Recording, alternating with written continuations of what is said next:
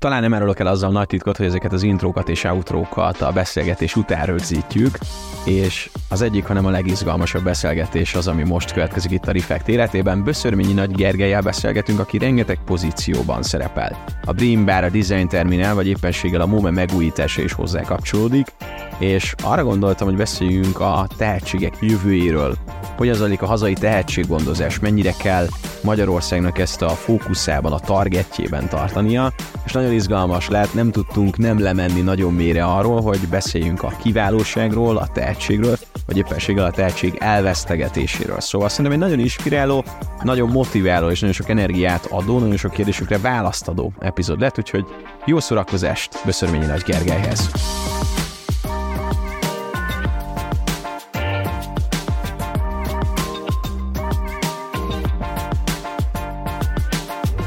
Böszörményi Nagy Gergely a Design Terminál innovációs ügynökség vezetője, illetve a Brain Bar Jövő Fesztivál alapítója és a MOME alapítvány elnöke a mai vendégem. Üdvözöllek itt a podcastben. Szia, köszönöm a kívást. A hétvége után hány becsét hiányzik a kék túrához? Úgy még sok, mert gyerekkoromban édesapám a végigjárta már a kék túrát, viszont akkor nem gyűjtöttünk pecséteket. Apám nonkonformizmusára jellemző, hogy ezzel ellen már csak dacból is tiltakozott, mi csak megcsináltuk.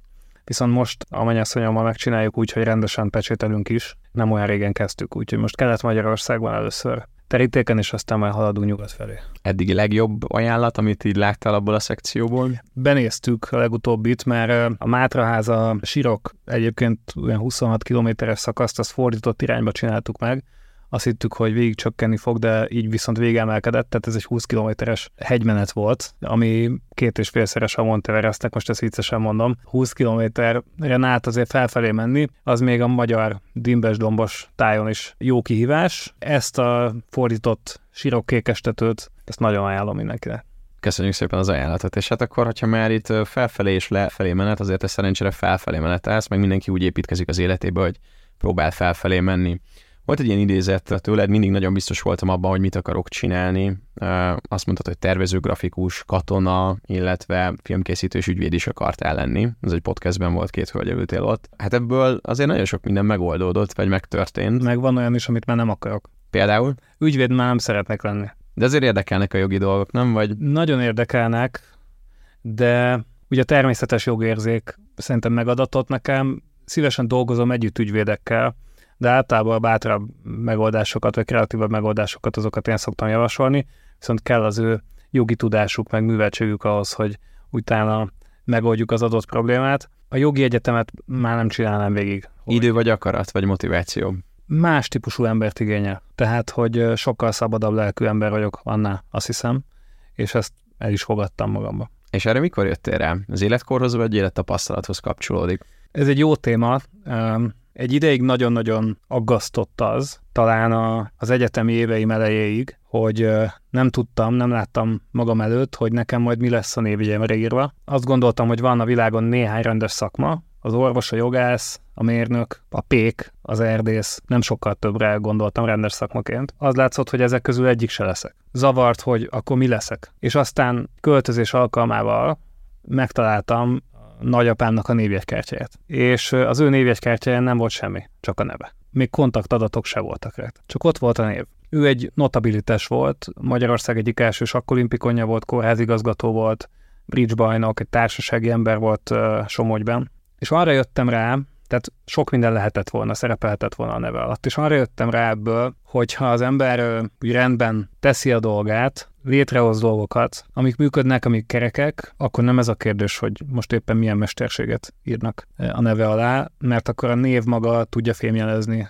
azt az adott megközelítést, életszemléletet, minőséget. És én szeretem azt hinni, hogy, hogy az életem végén, amikor visszanézek, akkor azt fogom gondolni, hogy nem baj, hogy ezek közül a híres történelmi szakmák közül egy sem volt ott a nevem alatt, mert azok a dolgok fémjeleznek, amiket létrehoztam. Tehát akkor az lesz ott, hogy Design Terminal és Brain Bar, hogyha valami hashtaggel legalább rá kell írni arra a névjegyre az unokáknak? Vagy az, hogy közösségépítő. Én alapvetően közösség és országépítő feladatként fogom fel azokat a dolgokat, amiket csinálok. A vállalkozói mentorálást is, a fesztivál szervezést is, most az egyetemet is ezekben az években. De még azokat a vállalkozásokat is, amiben mondjuk befektetőként vagyok jelen. Mindegyikben az emberi komponens érdekel, és igyekeztem magam rávenni, volt példa rá, praktikus okokból, hogy foglalkozzak olyan vállalkozásra, indít, indítsak olyan vállalkozást, vagy fektessek olyan vállalkozásba, aminek nincs köze az emberekhez. Mert van egy csomó nagyon prosperáló, ígéretes terület. Tehát ami, amivel könnyebben lehet és több pénzt keresni, mint azokkal a dolgokkal, amikkel én foglalkozom. De nem tudtam magam rávenni. Tehát amiben nincs ember, erőteljesen jelen az emberi komponens, azok számomra valahogy nem voltak elég érdekesek ahhoz, hogy azt a 150 vagy 200 százalékot, amit bele szoktam rakni a dolgokba, azt kihozzam magamból miattuk. Ezért uh, talán a közösségi és emberi faktora, ami, ami a legfontosabb nekem. És miért hiszel ennyire az emberekben, hiszen ez a leggyengébb lábakon álló változó, hogy úgy mondjam, pont egy ilyen technológiai világban. Tehát ezt tartom helyesnek. Tehát uh, azt uh, az életet tartom értékes életnek, vagy jó életnek, bár nem terveztem, hogy rögtön a beszélgetés elején már moralizálni fogunk, de tehát azt az életet tartom jó életnek, amiben az ember jó társaságban van, másoknak segít.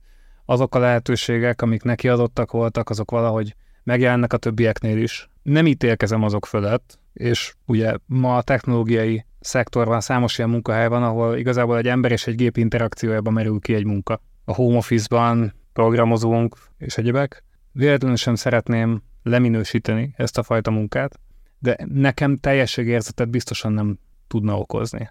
Egyébként tudományosan sem teljesen leírt. Mostanában inkább még csak ilyen kapirgált metafizikai világ, ami arról szól, hogy mit hoz ki egymásból két ember. Pont a napokban olvastam egy új tanulmányról, ami arról szólt, hogy mérhető-e egy Zoom meetingnek, meg egy élő meetingnek a hatékonysága egymáshoz viszonyítva, és az a helyzet, hogy mérhető, tehát, a, tehát az agyi tevékenység jelentősen különbözik, az idegi tevékenység, pontosabban fogalmazok, jelentősen különbözik egy Zoom meeting esetében a emberek közötti kapcsolatnál, mint egy élő meeting esetében. Engem az élő dolgok érdekelnek. Azok okoznak intellektuális emberi izgalmat számomra, olyan értelemben örömöt, hogy az azokból létrejövő eredmény mondjuk egy jövő fesztivál ilyen, ahol diákok beszélgetnek világhírű tudósokkal, ez okoz nekem teljes érzetet, vagy azt, hogy ezért megérte dolgozni. De ez egy szubjektív dolog. Tehát én így működöm, más meg máshogyan. Jó, de kell hozzá, hogy a koordinátorrendszerbe el tudjuk helyezni Böszörményi Nagy Gergőt, úgyhogy bocsánat a deep kérdésekért, meg hogy így az elején lementünk, viszont egy nagyon picit folytatva, és akkor majd a, a kézzelfogható dolgok felé terelve, nagy alapvetően a, számodra a kiváló ember, vagy a kiváló ember ismérve az miből áll össze? Mert hogy a kiválóságot azért haj, hajszolod magadban, kihajtod magadból, és alapvetően minden, amivel te foglalkozol, az arra törekszik, hogy a legjobbak, a kiválóbbak megmutatkozzanak. Hogyan ne legyünk középszerűek? Ezek nagyon nehéz kérdések, nagyon komoly dolog, amiről beszélsz, és szeretnék valami nagyon frappánsat mondani rá, de ezek gyilkos helyzetek, mert a végén akkor Figyelj, most megengedem, hogy ne 200%-osan, hanem csak 100%-osan válaszolj. Az a kérdés, hogy én magamnak megengedem-e. Most ezt elütöm azzal, hogy dolgozom egy könyvben, az jövőre fog megjelenni, és abban erről fogok írni. Úgyhogy majd abban benne lesz. Most meg azt mondom erre, hogy azt figyeltem meg a saját munkámban, hogy amikor jön egy új feladat, legyen az önként vállalt feladat, vagy kapott feladat a a Brain Bar az egy saját ötlet volt, az egyetem megújítását meg kaptam feladatként, akkor az elején mindig időt igyekszem tölteni azzal, hogy elég jól meghatározom azt, hogy mihez mérjük majd magunkat. És szerintem itt van egy kulcs, hogy az ember, amikor egy, találkozik egy lehetőséggel, mindegy, hogy magának találta -e ki, vagy pedig megkapta, akkor az elején egyáltalán felteszi el a kérdést, hogy mihez fogom mérni magam, és hogy milyen filozófia vagy világkép alapján válaszol erre. És itt ketté válik az út. Mert nekünk itt Magyarországon fiatalként, meg, meg, meg, meg mindenkinek a világban a saját maga kontextusában, hogy mondhatja azt, hogy én a szomszédhoz viszonyítom magam. Akkor a legközelebbi konkurenciához mérem magam.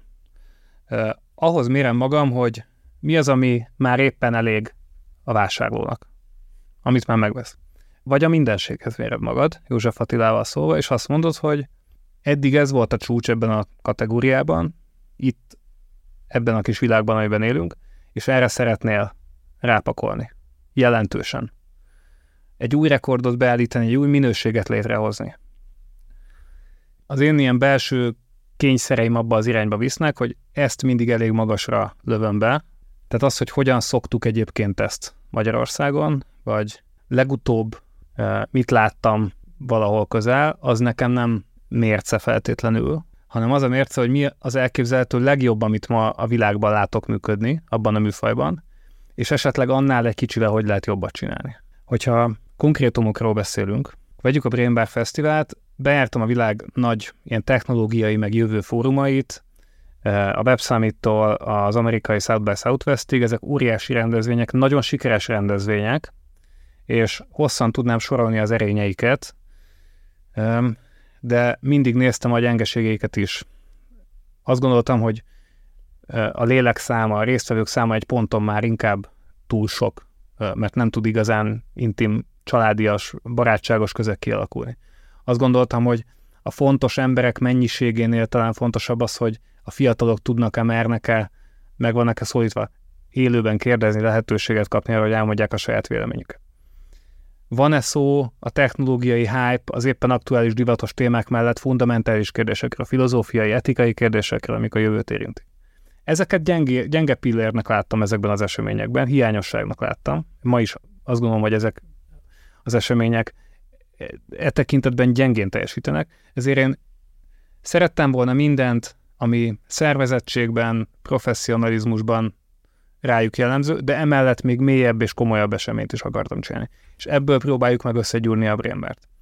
Mérhetném az itthoni konferenciákhoz is, de nem motivál az a fajta mérték.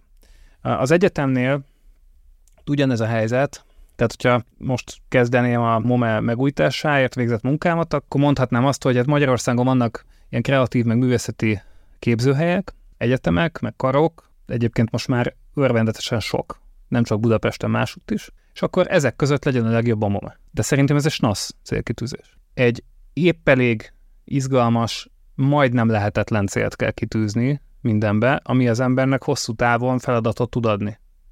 A MOME esetében ez, ez a reális, éppen hogy lehetséges, majdnem lehetetlen, de még éppen hogy lehetséges célkitűzés az az, hogy Európa legjobb művészeti, akadémiai, kreatív egyetemei közé kerüljön be a MOME 10 éves távlatban. Ez nagyon sok okból nagyon nehéz, minden napot keményen végig kell dolgozni, hogy 10 éven belül odaérjünk ehhez, de nem lehetetlen, és pillanatig sem merül fel, hogy ne lenne elég motiváló cél. Se nekem, se a kollégáimnak nincsenek ez ügyben ilyen értelme motivációs problémái.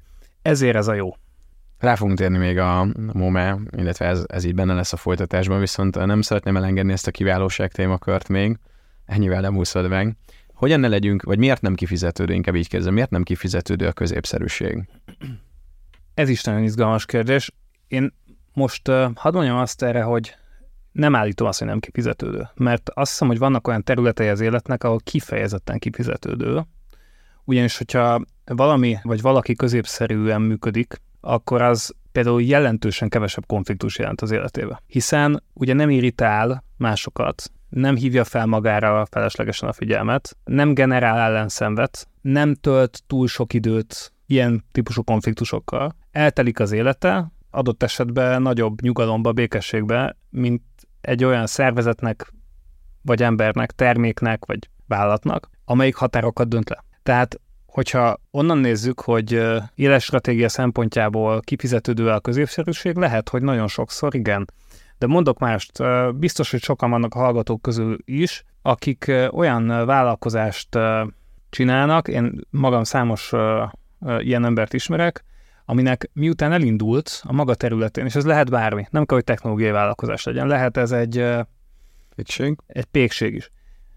Az indulás első tapasztalatai után vissza kellett venni a minőségből, mert nem érték, nem érte meg, mert nem értékelték a vásárlók nem is igényelték feltétlenül azt a szintet, azt a nívót, amit ő egyéb, ők egyébként vállalkozóként kitűztek maguk elé. Nagyon sok esetben látom azt, hogy pozitív visszaigazolásnak a hiánya miatt adott esetben még vissza is fejtik a magukkal szembeni minőségi elvárásokat. Nekem ilyen szempontból elképesztő szerencsém van, hogy A Brain Bar esetében megkapjuk azokat a visszajelzéseket a résztvevőktől, a fiataloktól, hogy ez minden, amit pluszban, extrába belerakunk, nem szükséges, de mégis beletesszük, arra jó fogadókészség van. Azt szeretik az emberek, és társítják hozzá. De, de nagyon sok esetben élik meg vállalkozók akár, de lehet, hogy csak alkalmazotti létben is ez egy, egy, egy programozó számára ez egy visszatérő tapasztalat, hogy ez túl jó, nem, e, erre nincs szükség. Tehát azért mondom, hogy, hogy, hogy azért a középszerűség az, az kontextus függő. Van, ahol a túlélésnek is feltétele az, hogy ne hívsz fel nagyon a figyelmet magadra. Túl jó gondolatokkal, megoldásokkal, termékekkel. Ilyen szempontból a maximalizmus, vagy a kiválóságnak a hajszolása, ahogy te is mondtad, az annak egy komoly ára van. Tehát látni kell, akár egészségügyi szempontból is, pszichológiai, lelki szempontból. Többet kell tenni érte, nem mindig van pozitív visszacsatolás. Kérdéses az, hogy a végén értékelni fogják-e. Ez azoknak éri meg, akiknek valamilyen mély lelki örömöt, jutalmat okoz az a helyzet, hogy a gyermeki idealizmusukkal elképzelt dolgot látják megvalósulni. Akinek ez számít, azok úgyse fognak tudni középszerűek lenni, megelégedni a középszerre. Akinek ez nem számít, azzal semmi gond. És az fogja hozni a megfelelő átlagot. Lépjünk tovább még egyet, ugyancsak egy ilyen, hát valószínűleg lelki, meg egy kicsit magasabb figyelést igénylő kérdés jön, viszont a megfelelő tehetség elvesztegetése. Tehát, hogyha valaki valami tehetséges, akár azt a környezete mondja, vagy akár önmagába érzi, hogy ebben jó lenne, mert itt ez visszacsatol arra, amiről most meséltél. Miért fontos az, hogy ne jussunk el oda, hogy így érezzük mondjuk 40-50-60 évesen, hogy ezt elvegeztük? Mert az az ember, aki így gondolja akár saját magáról, az nem az a típusú, aki a középszerűségbe menekül, ugyanakkor akkor tudunk építeni szerintem egy erős közösséget, akár mikrokörnyezetben, akár tágabb értelemben, hogyha kihasználjuk az emberekben rejlő potenciált. Most uh, megismerkedtem az elmúlt napokban egy uh, régi tanulmányjal, ami a 90-es évek vége felé jelent meg, a Magyar Tudományos Akadémia egyik folyóiratában, Kopp Mária demográfus és Skrapski Elpád szociológus közös tanulmánya, akik egy házas pár voltak, és ezt a tanulmányt arról írták, hogy pszichológiai szempontból mit ad az embernek az, ha azt érzi, hogy az életének van értelme. És a, egyébként nagyon izgalmas a tanulmány, a lég, lényeg és a végkövetkeztetése az, hogy érdemben elégedettebbek, boldogságra képesebbek, esélyesebbek azok az emberek, akik azt gondolják, hogy az életüknek van értelme. Most az élet értelme az sokféle dolog lehet. Általában, ha azok az emberek, akik úgy érzik, hogy az ő életüknek van, azok valamiféle társas viszonylatban is megélik ezt, család tekintetében, otthon, és annak mindenféle metafizikai dimenziója tekintetében is, nem csak fizikai értelemben, és valószínűleg megélik ezt a feladatuk, a hivatásuk, a választott mesterségük tekintetében is.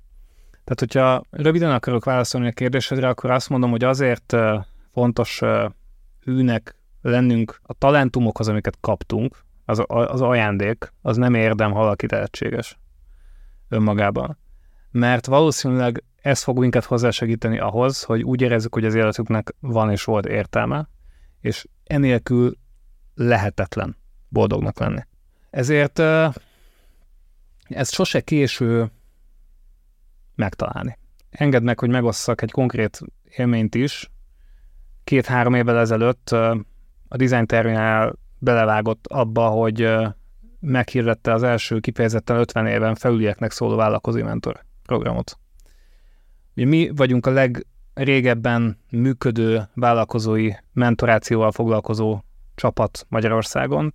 Több mint tíz éve nyújtunk mentorálást induló vállalkozásoknak, de bevallom, és ezt önreflexióként is mondom, hogy teljesen vakok voltunk a fiatal vállalkozókon túli részére ennek a valóságnak.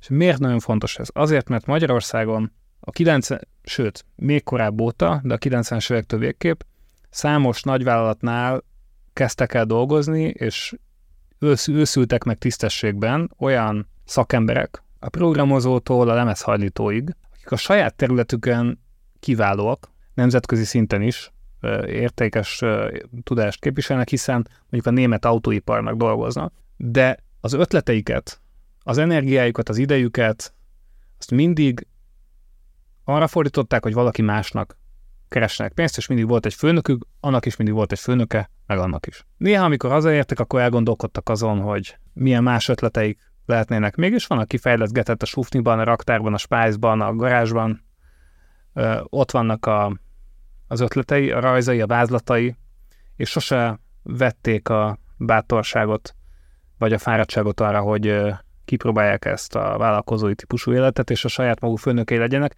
Na, nekik hirdettük egy külön programot három éve, ami arról szólt, hogy életükben először legyenek a saját maguk főnökei.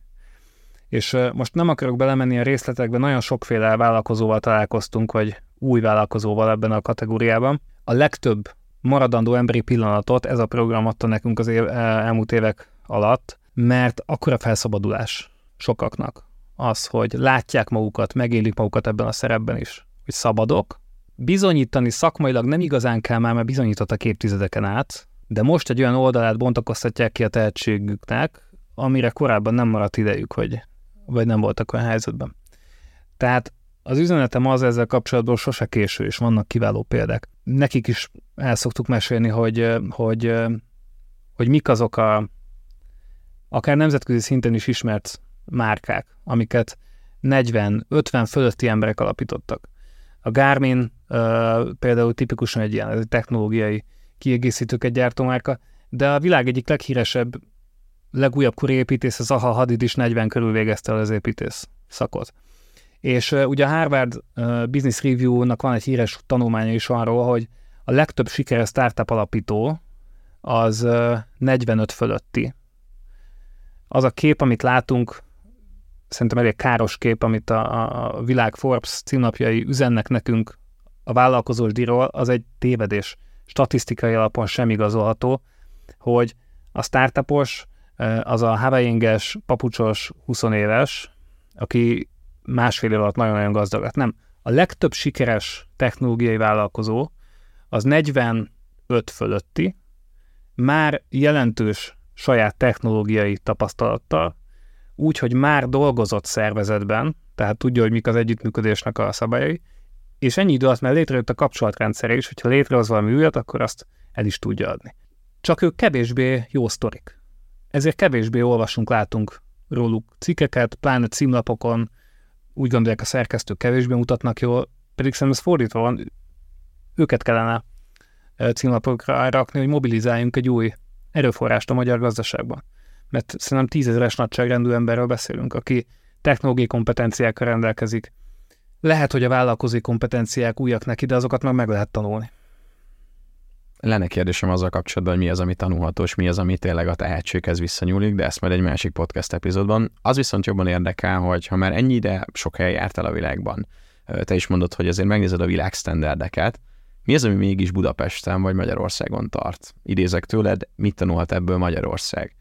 egy fesztivál a jövőből Magyarországért. Nagyon ritkán látni azt, hogy valaki tényleg úgy gondolja, és ez nem politikai okokból, de hanem, hanem hogy ország és lokálpatriotizmus szempontból azt, hogy neki itt van dolga.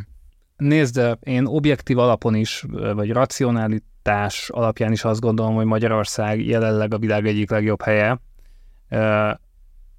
Nem mondom azt, hogy a világ legjobb helye, de egyik a legjobb helyeknek. Tudok emellett érvelni hideg racionalitással is. Emellett én ide születtem, nagyon sokat kaptam ettől az országtól,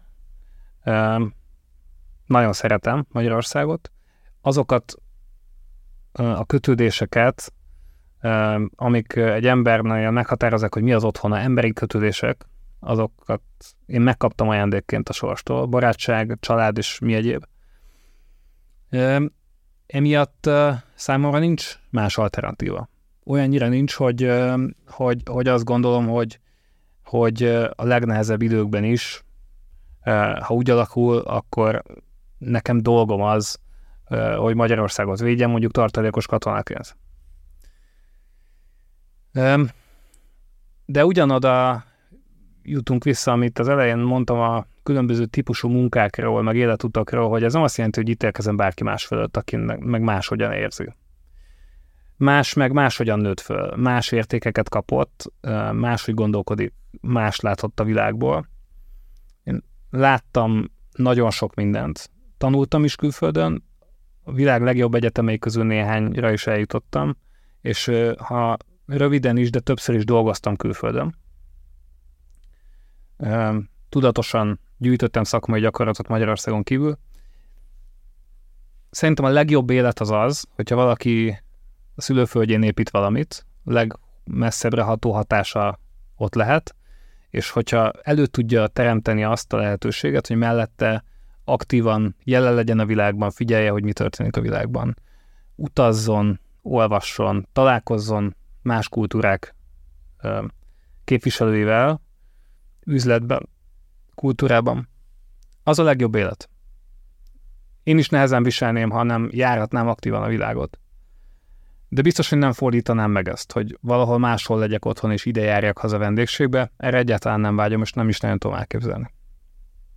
Nézzük meg akkor azt, hogy mit építesz. Ugye a Bremerről szó esett, a Design Terminal egy kicsit átalakult, azt mondtad, hogy sokkal fókuszáltabb, sokkal szakmaibb az a kommunikáció, ami jelenleg ugye zajlik, a, és ott van a Mome, amiben kapcsolatban azért sokkal többet látunk téged. Most egy három hete volt legutoljára pont egy ilyen videó, amiből próbáltam itt merítkezni, hitvallás alatt tevékenység működés, fenntarthatóság a pénzügyekben, ezek voltak a fő motivumai. Erre szeretnék majd rátérni, viszont kérlek azt meséld el, hogy amit belkapcsolatban nyilatkoztat, hogy 2030-ra a momét szeretnétek felrakni a térképre, és a közép-európai régió legmeghatározóbb innovációs és kreatív terévé szeretnétek tenni. Ez túlmutat azon, hogy egy egyszerű egyetem legyen. Tehát az a kérdés, és ugye erről egy kicsit beszéltünk itt a kiválóság kapcsán, hogy van-e értelme valamit közepes, rekalibrált ambíciók mentén csinálni. Én úgy érzem, hogy nincs. Ez egy temperamentum kérdés, egy ilyen energetizáltsági kérdés, most nagyon csúnyán fogalmazva. Én, én biztos nem tudnék felkelni reggel azért, hogy csinálják egy másik olyat, ami már van két háztömbbel odébb. Én emiatt nem kelnék föl. Na, úgy, hogy közbevágok, de hogy viszed ezt át másokon? Már a legtöbb probléma itthon, amivel én szembesültem a saját kísérletemben, az az, hogy másokat meggyőzni arról, hogy ezt így kéne csinálni izgalmas kérdés, és nem tudok egyszerű választ adni rá, tudok adni rá egy több alpontból álló, de talán pontos választ. Az egyik az, hogy kellenek azért szövetségesek, akik ezt ugyanúgy látják, mint te. Kell saját csapat. Ez megvan az egyetemen is. Akik ugyanúgy nyugtalanok, jó értelemben egy olyan céltól, amilyen korábban még nem volt az életükben, a szakmai életükben, ami majdnem lehetetlen, de még éppen lehetséges, akik ugyan energetizáltak ettől. Kell egy ilyen saját csapat, de nem kell, hogy nagyon számos legyen ez a csapat. Tehát ez egy, ez egy, ez egy olyan crew, amelyik még belátható, mindenkivel tud személyes kapcsolatod lenni. Én is ilyen csapattal dolgozom. És elég jó csapat kell ahhoz, hogy meggyőzzön magán kívül.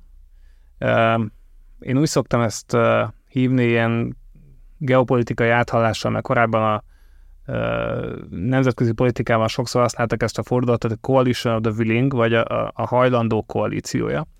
Tehát elég jónak kell lenni a szűk csapatodnak ahhoz, hogy felépítsen maga körül egy, meg felépítse a hajlandók koalícióját, akik maguktól ugyan nem vágtak volna bele ebbe a projektbe, de örülnek, hogy van, és amire nekik idejük van, energiájuk van, azt szívesen belerakják. Szívesen támogatnak lelkileg, vagy ötletekkel, munkába, ez is megvan az egyetemen.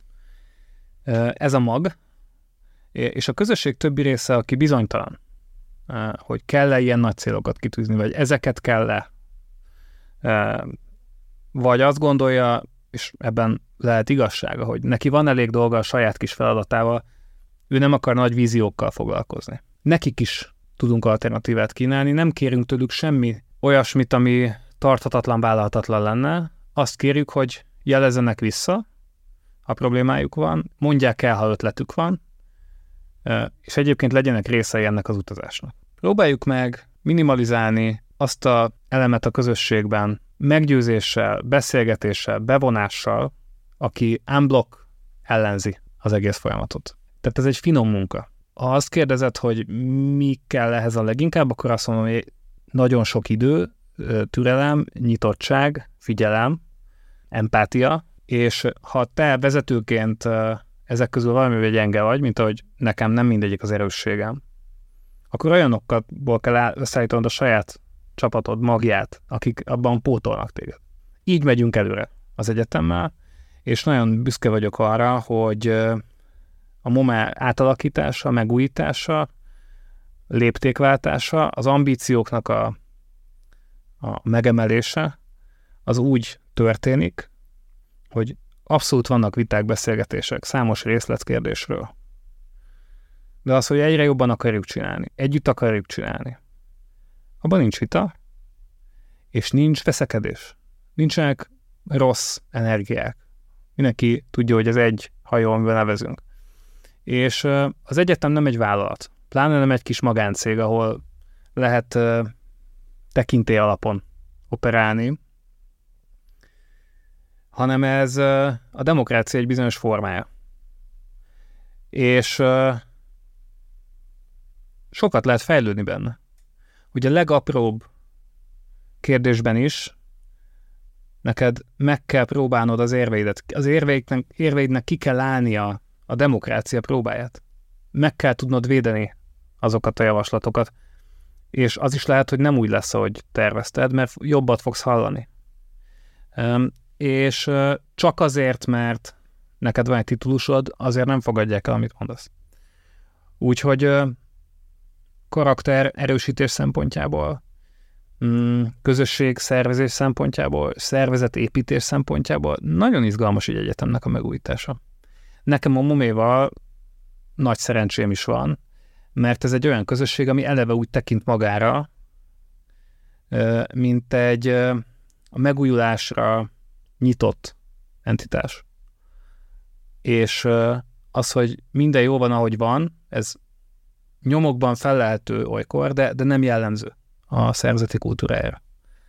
Tehát izgalmas és érdemi vitákat lehet folytatni, és nagyon sokszor a legjobb ötletek azok nem tőlem vagy az én csapatomtól jönnek, hanem számos más helyről. Jöhetnek a szakszervezettől, jöhetnek egy oktatótól, jöhetnek a diákoktól, jöhetnek egy műhelyvezetőtől. Ezek a legjobb pillanatok, amikor így összeadódnak különböző perspektívák. Olyan dolgokat vezetetek be, mint például az alkotói szabadság lehetősége az oktatók számára, vagy például a Mumén kifejezetten ez volt az egyik előadásodban, hogy önbizalomhiány építése, erre fókuszáltok, szegregált emberek behúzása, építése, előképzése. Uh, rengeteg olyan dolog, ami ezen a palettán, ugye a hazai piacon nem volt, ugye elmondtad, hogy a világszínvonalra lőttök, mondtad, hogy ezek az ötletek jönnek, de hogy a muzsikálnak? Figyelj, mindegyikről tudnék négy és fél napot beszélni gond nélkül, mert annyira izgalmasak ezek külön-külön is. A szívem ez a legközelebb álló azok közül, amiket említettél, az a szegény sorsú fiataloknak a felkörölása, úgyhogy engedd meg, hogy most ezt kiválasztom, és erről beszéljek egy kicsit többet. Megnéztük, és az egyetemen 6% körül van ma a hátrányos helyzetű hallgatóknak az aránya, azoké, akik szegény sorba jönnek. Azt gondolom, hogy ez nincs szinkronban azzal, hogy a teljes társadalomból hányan élnek szegénységben. Meg azt is gondolom, hogy ez túl kevés ahhoz, hogy a többi hallgatónk, aki szerencsésebb háttérből érkezik, az érzékelje a társadalmi kihívásokat, problémákat maga körül, és ezekben az években, még hozzánk jár, táguljon a látása, a világképe.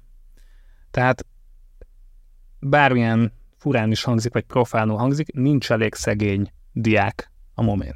Arra gondoltam, hogy ezen változtatunk, és létrehoztunk egy olyan programot, ami évekkel az érettségi előtt álló fiatalokat keres meg Magyarország legszegényebb régióiban, és felajánl nekik egy mentorációs lehetőséget, ami 50%-ban szakmai mentorálás, ez azt jelenti, hogy a rákövetkező két évben érettségig tanáraink, az oktatóink, akik a legkiválóbbak az országban, segítenek nekik összeállítani a kreatív portfóliójukat, amivel jelentkezhetnek a momére. De a másik 50%-a a programnak ez egy pszichológiai mentálhigiénés mentorálás, aminek az a lényege, hogy önbizalomban, önmagukra alkotott perspektívában, elképzelésekben zárkozzanak fel a szerencsésebb nagyvárosi társaikhoz.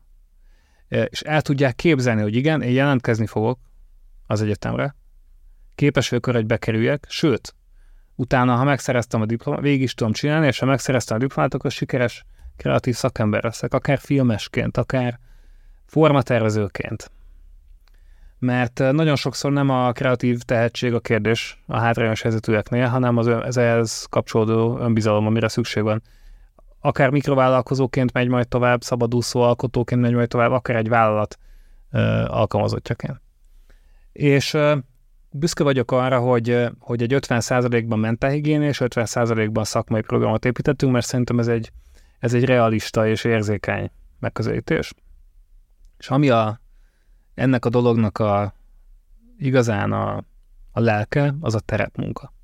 Nálunk nincsenek online interjúk, nem azt várjuk, hogy egy mikroszájton meghirdetjük a programot, és akkor majd szerte Magyarországra jelentkeznek, mert el se jutnak odáig.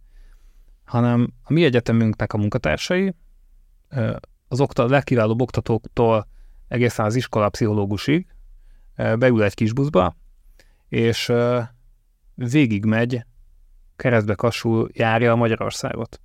Pedagógusokkal, kis helyi tanodákkal, családokkal találkozik, beszélget, megismerteti a programot, megismerteti az egyetemünket, aztán visszamegy még egyszer. És feltérképezi, hogy mi van Magyarországon, hova érdemes visszatérően is elmenni, hol vannak olyan ismeretlen ilyen tehetségkeltetők, izgalmas készségfejlesztő foglalkozások, kiváló pedagógusok, akiknek a kezek közül kikerülhetnek a jövő magyar alkotói, kreatív szakemberei. És évente 25 diákat fogunk felkarolni, két évig fogjuk őket mentorálni, és nem csak azt tekintjük sikernek, hogyha valaki közülük sikeresen felvételőzik a moméra, hanem azt is, hogy a saját életében egy perspektíva váltás áll be mert a mi foglalkozásaink nyomán elhiszi magára, hogy képes dolgokra. Lehet, hogy közben meggondolja magát, és nem is akar már a momira jönni, vagy nem a momira akar jönni, hanem kitalálja, hogy mérnök lesz, vagy ügyvéd, vagy pék. De mentálhigiénés szempontból megerősítettük. Kihoztunk belőle valamit, amiről nem volt biztos benne, hogy benne van. Úgyhogy ez egy olyan dolog, amiben nagyon hiszek, nagy munka, és egy olyasmi, amivel talán példát tudunk mutatni más intézményeknek is. Nézzük meg az oktatási részét. Ugye főként design alkotók, illetve ilyen szakemberek érkeznek, vagy érkeztek eddig a Muméról. Most az, hogy ti egy kicsit átalakítottátok a portfóliót, az jelenti azt, hogy más jellegű szakemberek végeznek ott majd. A, a design, ugye ez egy művészeti és design egyetem, a designnak a fogalma az elmúlt évtizedekben az hála Istennek radikálisan kitágult. Ugye nyilván a hallgatók egy része is ismeri a design thinking fogalmát, tehát a tervezői gondolkodást, tervezői módszertan fogalmát, ami az üzlet világában most már nagyon-nagyon ismert, és gyakorlatilag a designer megközelítését, probléma megoldó megközelítését ültette át az üzleti stratégiai tervezés szintjére. És nyilván a digitalizációval új szakmák légiója született meg, eh, amiknek mi is a képzőhelyévé váltunk. Én magam abban hiszek, hogy az újnak, meg a népszerűnek, meg a divatosnak nem szabad eltörölnie a kipróbált időtálló tudásokat. A mi egyetemünk az őriz szá, majdnem 150 éve nagyon fontos mesterségbeli kultúrákat, mint amilyen textil és divattervezés, a tárgytervezés, az üveg, és sorolhatnám, amik értékek. Arhaikus értékek. Másrészt, aki egy kicsit nyitott szemmel jár a világba, az tudja azt, hogy azért az analóg dolgoknak van egy reneszásza is. Tehát az egyedi, megismételhetetlen kézműves képességekre alapuló tevékenységek és termékek, azok igazán értékesek a mai világban is, a digitalizáció ellenére is. Tehát ezeket nem megvédjük, de folyamatosan megújítjuk és tovább visszük, és az egyetem kultúrájában, az egyetem képzései között a hagyományos szakjainknak továbbra is nagy jelentősége van. Viszont mellette ki mondta, hogy ne lehetne a MOME a legjobb VFX képzőhely a filmipar számára. Ki mondta azt, hogy, hogy nem lehetünk mi a legizgalmasabb spekulatív design műhely, ami mondjuk a klímaváltozásra reflektáló mezőgazdasági vagy ipari megoldásoknak a prototipizálással foglalkozik. Ki mondta, hogy nem foglalkozhatnánk biológiai alapú anyagok kísérletezésével, amik a divatipartól az építőiparig használhatók. És foglalkozunk is. És ezek kiválóan megférnek azok mellett a régóta ápolt és erősített tudások mellett, amiken ez az egyetem az elmúlt évtizedekben alapul. A kettő együtt nagyon izgalmas, szerintem. Járt nálam a, az egyetemen napokban egy oktató, aki egyébként üvegművész és üvegfújással foglalkozik nálunk az egyetemen. És azt mondta, hogy érdekes számára, hogy a tőlünk keletebbre a művészeti akadémiákon, művészeti egyetemeken csak az arhaikus mesterségeket oktatják továbbra is. Tehát kvázi kézműves képzőhelyekről beszélünk. Tőlünk nyugatra viszont a népszerű menő design egyetem már, már szinte semmit nem foglalkoznak ezekkel a szakmákkal, hanem csak virtualitásban élnek és oktatnak és tanulnak. És különleges együttállásnak látja azt, hogy a momén mind a kettő megvan. És ezt én is nagyon különlegesnek tartom, és értéknek tartom. Egy előadásodban nagyon éresen bíráltad a metaverzumot, mint egy újabb hype, úgyhogy én ezzel szeretném így körbeérinteni a történetet, hogy vannak mindig ilyen hype-ok, akár ami betér a design világába is, mint például az AI. Most azért nagyon sok alkotó kenyerét veszi el. Mondják ezt az egyik oldalon. A másik oldalon én azt gondolom, hogy a legtöbb ilyen párbeszéd legyen szó kerekasztalról, amikor szakértők beszélgetnek, vagy nyilatkoznak, azért ott kiderül, hogy az ember a képletből nem kitörölhető. És hogy te amennyire hiszel az emberben, abban a képletben sem kitörölhető. Tehát szerinted az AI, a mesterséges intelligencia beszivárgása most egy hype, vagy mégis ők valamiféle paradigmaváltás, ami a művészetben, legyen szó régi értékekről, legyen szó új eszközökről, beszivárok. Hát igyekszem néhány pontba összeszedni ezt a sok-sok még bennem is olykor viaskodó gondolatot, ami ezzel kapcsolatban elfogalmazódik.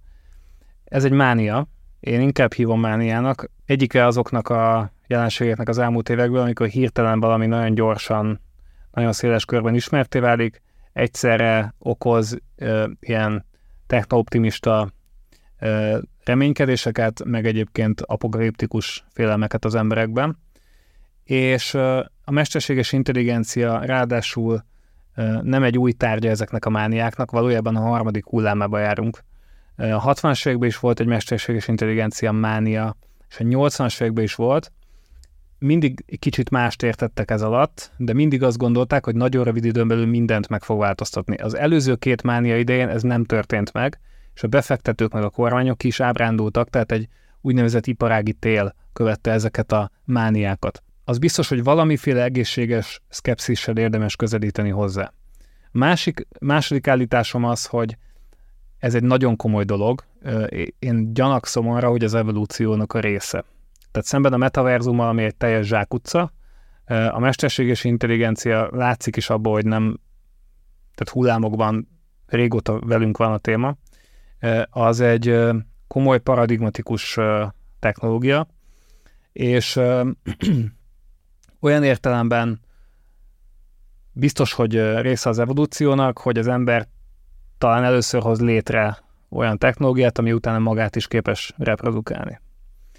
Viszont azért érdemes vele óvatosan bánni, mert az evolúció az nem egyelő a fejlődéssel.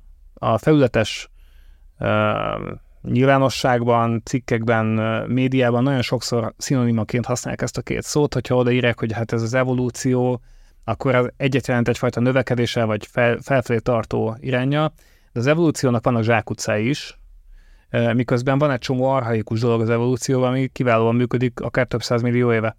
Kedvenc példáim az egyik az aligátor, 200 millió éve nem változott, mint konstrukció, biológiai konstrukció, és nagyon sikeresen létezik, el van továbbra is. A másik a Volkswagen Transporter, amit ehhez alig kellett hozzányúlni évtizedeken át, és maradt, ami volt a legjobb jármű a saját kategóriában. Sokan ma is esküsznek rá a T2-esre, például én is.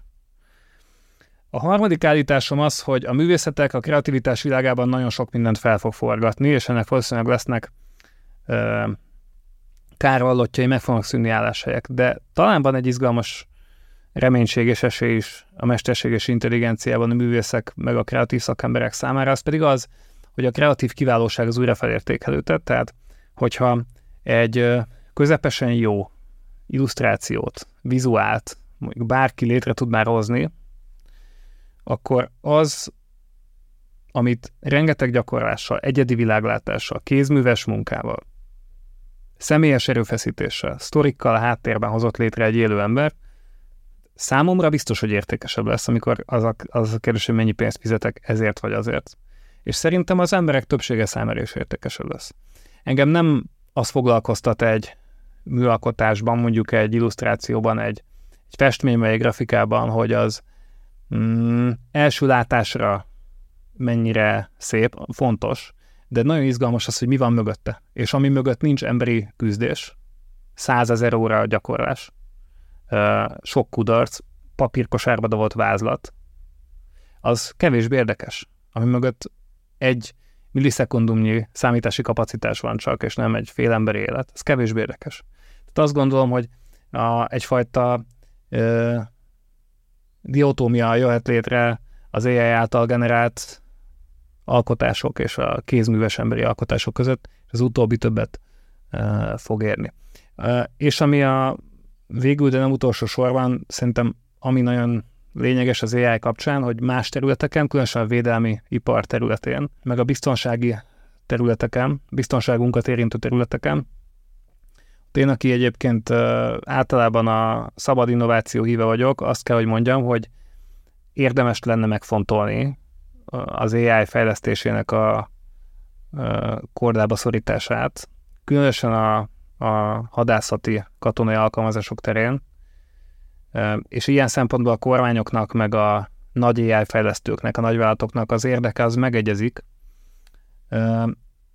és a belépési küszöböt magasra tenni, technikai, szabályozási mindenféle értelemben, mert különben megkockáztatunk egy ilyen AI anarchia, vagy AI vadnyugat típusú állapotot, ami emberek életébe kerülhet. És ehhez lépni kell. A legnagyobb fejlesztők, azok lobbiznak már a szabályozásért, ami furcsának tűnhet kívülről, mm, mert nem tűnik hitelesnek, hogy miért akarják ők, hogy szabályozzák őket. Pedig nagyon logikus, ők azt szeretnék, hogy az utánuk jövőknek már nehezebb legyen. Ők már ott vannak. A ChatGPT fejlesztő már ott van. Szeretné minimalizálni a konkurencia esélyét. Ebben az esetben nem örömmel, de azt kell mondjam, hogy az embereknek is az a jó, hogyha belépési küszöböt növeljük, hogyha a versenyt korlátozzuk ezen a területen mert nagyon komoly kockázatai vannak annak, hogyha szabadon eresztjük. A kiválóság és az ember a fókuszban azért összefoglalja azt, hogy ki Böszörményi Nagy Gergő. A mánia tekintetében van-e most olyan pozitív jellegű mániád, amiben most szerelmes vagy akár, és sokat foglalkozol vele. Mind a három tengelyen beszéljünk akár oktatásról, akár arról, hogy fesztivált, vagy akár az, hogy cégeket mentorálsz. Nagyon foglalkoztat az, hogy mi lesz a jövő filozófiája ami közösségeket tud építeni, emberek közötti kapcsolatokat tud létrehozni. Erről írom a következő könyvemet is, és ez azért nagyon izgalmas most, mert azt látjuk, hogy számos területen az emberiség eljutott a növekedésnek a határaihoz. Ez népességben is így van. Még az is lehet, hogy jólét tekintetében is, ha csak időszakosan is, de így van. Az én generációm, meg az elmúlt néhány generáció abban szocializálódott, hogy olyan filozófusokat, gondolkodókat tanítottak nekünk, határoztak meg ilyen vezérlő csillagként, akik mindig valamiféle növekedésről, bővülésről, gyarapodásról írtak, mert az elmúlt évszázadok ennek a bűvkörében teltek. De vannak arhaikus gondolkodók, akár több ezer évre visszamenőleg, akik még egy növekedés paradigma előtti emberiség gondolkodói voltak. És az ő újrafelfedezésük szerintem azért egy izgalmas lehetőség. És lehet, hogy újra aktuálisak lesznek. A kevesebb néha több, én beszélgetnék még veled, de akkor zárjuk ezzel a gondolattal. Gergő, a legutóbbi szatmáriósos beszélgetés az amúgy pont ehhez kapcsolódik, amit említettél, úgyhogy ezt ajánlom a Reflect hallgatóknak is, akár a YouTube-on, ez nálad megtalálható, és nagyon szépen köszönöm, hogy egy kicsit kiítottad a gondolatainkat, és ezt az emberfókuszúságot, ami benned már évtizedesen jelen van, ezt megmutattad. Nagyon köszönöm, köszönöm a design jelen volt akkor is, amikor megalkottuk a Cube-ot, az innovációs élmény központunkat, gyertek el és nézzétek meg, még mindig vannak szabad helyek, pontosabban újabbakat hirdettünk, Bosch Rexroth.hu per Cube, ide tudtok eljönni és várlak titeket oda is szeretettel, mint ahogy a következő Reflect epizóddal két hét múlva csütörtökön, addig is a legjobbakat.